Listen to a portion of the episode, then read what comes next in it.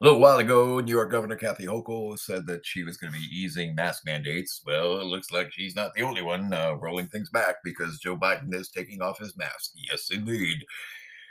The feckless, fearless uh, foul up is uh, now deciding that uh, at the end of uh, uh, endless protests that are growing by the hour throughout the United States, Canada, and other parts of the world, guess what? The pandemic is about to be declared under control. Uh, you know, uh, if you don't believe me, listen to what the report is here. Facing growing pressure to ease up on pandemic restrictions, the White House insisted Wednesday it is making plans for a less disruptive phase of the national virus response. But impatient states, including Democratic New York, made clear they aren't waiting for Washington as public frustration grows. Governor Kathy Hochul announced that New York will end its COVID 19 mandate requiring face coverings in most indoor public settings, but will keep it for schools. Illinois announced the same. Earlier this week, New Jersey, Connecticut, and Delaware all disclosed plans to join states that have lifted or never had mask requirements for their schools and Massachusetts will follow suit at the end of the month. All but Massachusetts have governors who are Democrats, like President Joe Biden. Who is a. I'll let you decide what Joe Biden is. well, uh, it seems that Anthony Fauci, on a serious note, has also said the National CDC uh, Center for Infectious Diseases uh, office has also said basically the same thing that uh, uh, the the pandemic is uh, uh, slowly becoming under control. Now, another problem that is rising up from uh, nowhere and that no one expected is, of course, did you see when they injected you with whatever they injected you with that there was a warning label? Well, according to uh, Zero Hedge, a, a news report uh, that, that has come out, that uh, very quietly, very, very um, uh, clearly, that uh, the agency that is required to take a look at the safety of food and drugs, medicines, uh, has just said they will de- delay production of the first monthly batch of 55,000 pages of vaccine data response. Don't get it from me. Get it from the computer. Computer, you speak. You'd say, what are they telling you? What are they telling you? Two weeks ago, the FDA begged a Texas judge to delay production on the first monthly batch of 55,000 pages of COVID 19 vaccine data submitted to the agency by Pfizer. Originally, the agency was set to produce just 500 pages per month. Okay, so what exactly uh, is these 500 pages supposedly containing. Uh, these include risks with regard to the COVID vaccine. Um, basically, what they're saying is that uh, Pfizer has added a new page and particular items deep in its business risk disclosures, uh, according to trials data that has come out. And these include risks of about the uh, vaccination and, of course, the new medication that they've come up with. So basically, uh, what they're saying, uh, the risks and uncertainties go to the effects of developing um, well, you know, I'm, I'm going to attach this in the show notes, and uh, these are for you know potential treatments as well as for vaccinations and phase four data uh, shows that under the BNT162 program, the uh, Paxlovid and other future treatments and any of the studies in pediatrics, adolescents, or adults in the real world evidence, including the uh, probability of unfavorable preclinical or clinical or safety data. So basically, what they're saying is they really don't know what the effects are still on many of these, uh, you know, supplemental vaccines and other things that have come out of the pipeline made by your friends at Pfizer. Well, you know, it was a rushed vaccine. Uh, basically, they've added language warning of unfavorable preclinical or safety data that may impact their business.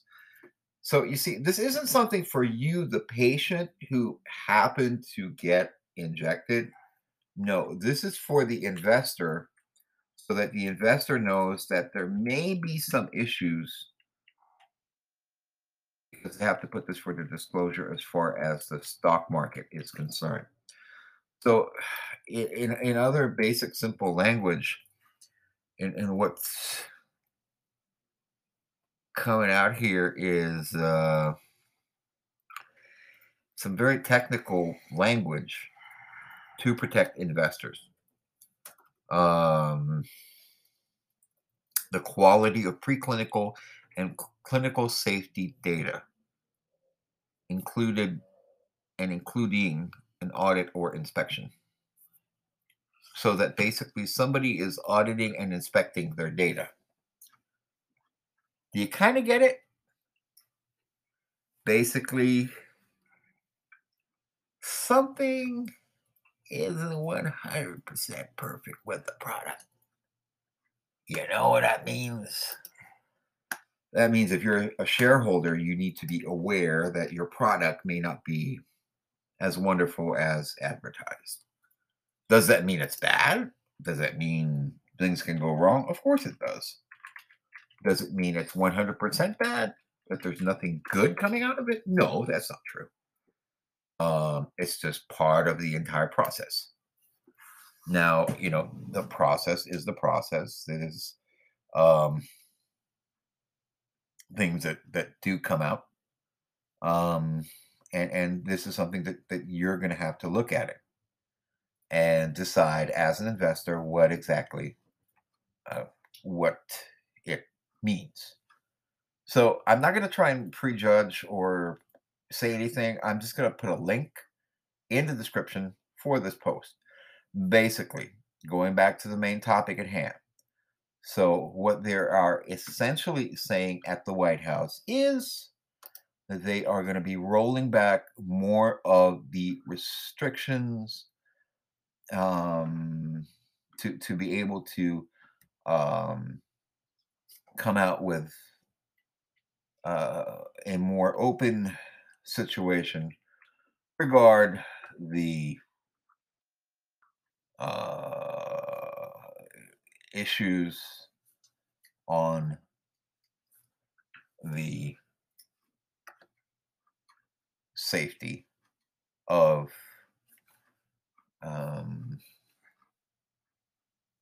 or rather uh, issues regarding the uh, safety of, of things uh, coming out uh, with with uh, the uh, vaccine. So I'm trying to find that exact statement from the White House briefing earlier. Um, you know, uh, unfortunately, we can't seem to find it or what it says exactly. And uh, the process is basically being, you know, put aside for now. Uh, so let's listen to part of the briefing with the uh, White House team. Good morning, and thanks for joining us. Today, we'll start with an update from Dr. Walensky on the state of the pandemic and CDC's COVID 19 surveillance efforts. Dr. Walensky. Good morning. Thanks, Jeff. I'd like to start by walking you through today's data. The current seven day daily average of cases is about 247,300 cases per day, a decrease of about 44% over the previous week. So, 44% decrease over the previous week. That is what they're saying. Last week, CDC publicly released national wastewater surveillance data, tracking more than 400 testing sites across the country in 212 communities, which we will double to more than 800 testing sites in the next four weeks. On this map, you can see the testing sites that we monitor and trends in the levels of the virus. Communities in blue have decreasing levels of virus, while communities in red and orange have increasing levels. This is a powerful tool that, when paired with traditional public health surveillance, can help us identify where the disease is spreading and how best to distribute resources. We've also made significant progress in syndromic surveillance, defined by the ability to identify symptoms and cases that are suggested of, of COVID 19 disease. So essentially, uh, you know, these these are the surveillance moves. This is what they're doing generally speaking, the numbers are uh, somewhat lower. Uh, things have improved somewhat as far as that goes. Let's listen to another briefing. Dr. Fauci will discuss critical to getting people the highest level of protection. With that, over to you, Dr. Fauci. Thank you very much, much, Jeff. What I'm going to do now over the next couple of minutes is to just build on what Jeff said and talk to you based on real data why it is so critically important to get booster shots. I'm going to talk about laboratory data, clinical trial data, and real world data. Next slide. So there are multiple, and I can't show them all, in vitro studies that show that COVID 19 vaccine booster doses markedly increase the neutralization of variants, including what we're dealing with currently, namely Omicron. Next slide. This is the slide that shows the geometric mean titer of antibody, namely the proteins that neutralize the virus. If you look at the far left hand side of the slide, seven months after people receive a second dose and before the booster, look how low the response is to Omicron, which is the bar that has the red circles it's 23. One month after the booster, it goes way up into the highly protective zone of 850.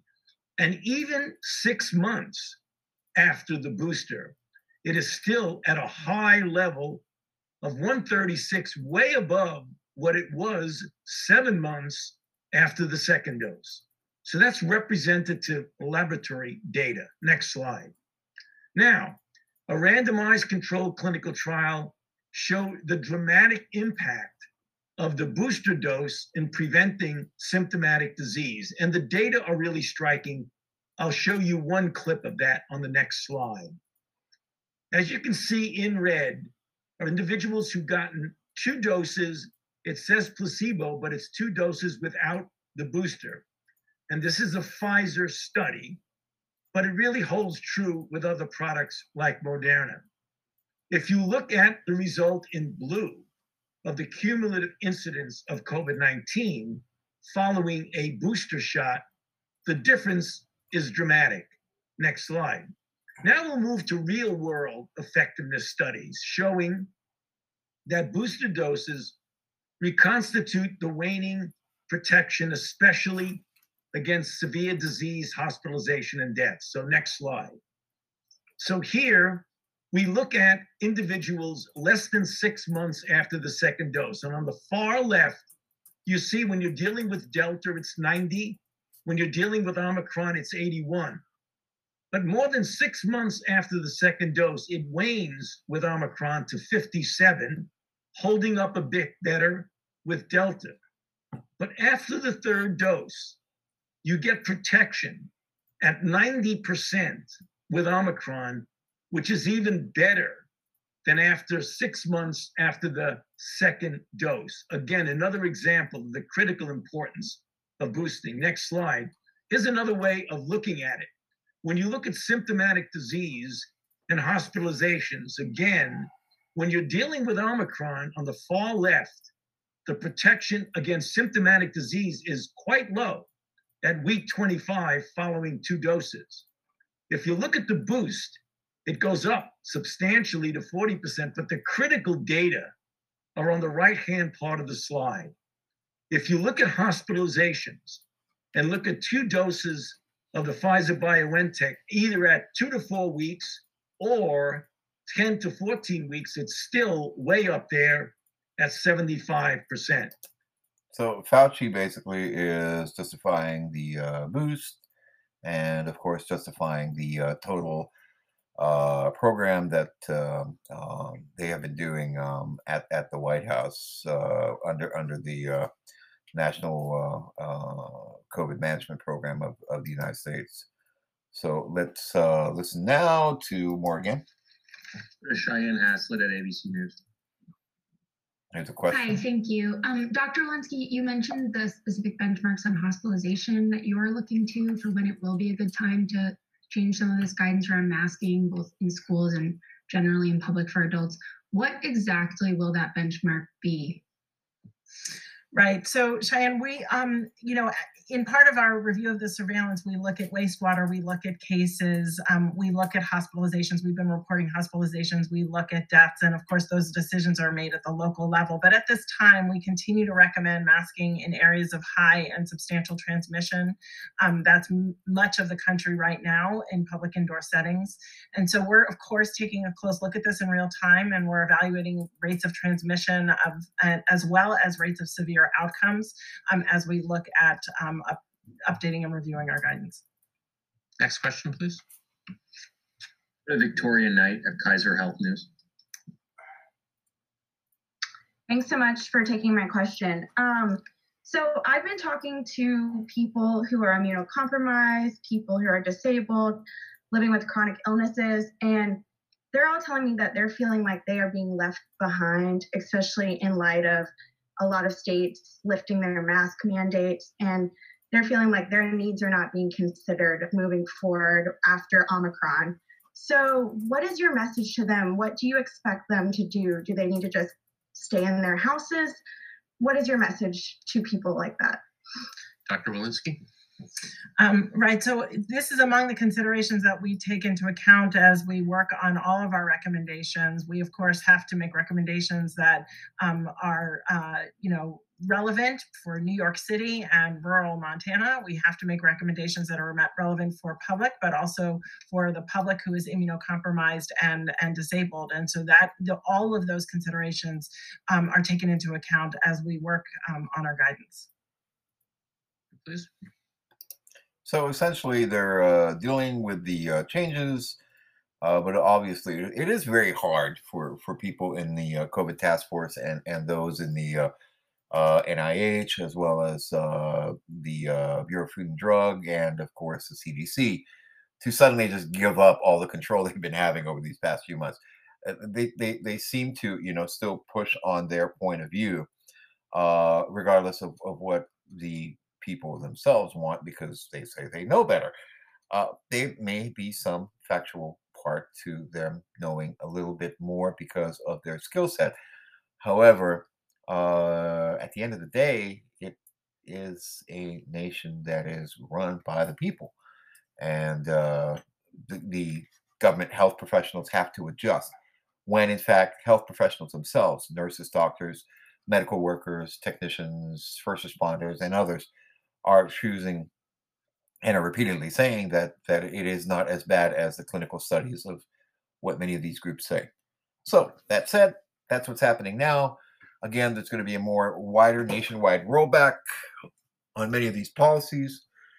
Keep tuned to, of course, the uh, various different uh, you know uh, areas that, that you can look at on this topic and uh, learn more as uh, things uh, continue to roll forward as things move on.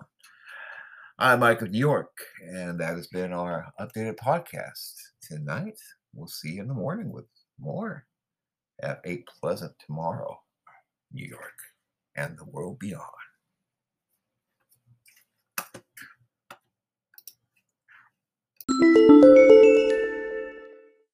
Uh, often we talk about rising crime, we talk a lot of statistics. For example, uh, last year in Milwaukee, there were 194 murders.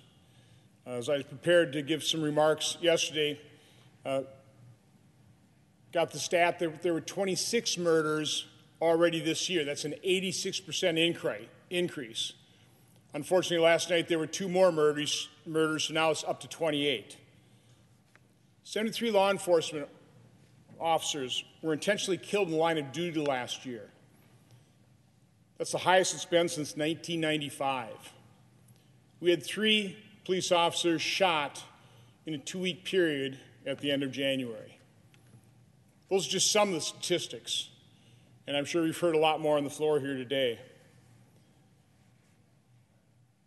But one thing I don't think we talk about enough are the victims. I heard uh, President Biden's press secretary, Jen Psaki, last week. I guess she's monitoring different uh, TV stations, and she, she remarked that uh, one commentator was, was talking about soft on crime consequences. And she giggled and said, well, What does that even mean? Well, I'll talk about what it means. Excellent article in uh, Just the News a couple days ago had some heartbreaking examples of those consequences. Last week, we held an event about the open border, about the catch and release policies of this administration, record levels of people coming to this country illegally. And what that represents from a standpoint of national security and homeland security and crime. In Alabama's Chilton County, Two illegal immigrants, ages 27 and 28, have been charged in the murders of three adults found shot and burned in an SUV. In another case, in, in another recent case, a Florida father who believed he was taking in a 16 year old migrant minor from Honduras, a Good Samaritan, was killed by that migrant, who turned out to be much older and involved in crime. In Florida, a five year old girl riding in her mother's car was crushed to death when an illegal immigrant from Honduras crashed into the car. The driver admitted he got into the car after drinking six cans of 32 ounce beers. In Harris County, Texas, an illegal immigrant from El Salvador is charged with exiting his vehicle during a routine traffic stop and fatally shooting the sheriff's deputy in the face. Those are just a few examples of the consequences of soft on crime policies. Those are crimes that were committed by illegal immigrants that take advantage of the catch and release policies on the border. But we're not only just experiencing catch and release on the southern border. We also have catch and release in our criminal justice system. These no bail, low bail policies promoted by generally Democrat district attorneys in cities governed for decades by Democrats. We had a tragedy in Waukesha, Wisconsin. It never should have happened.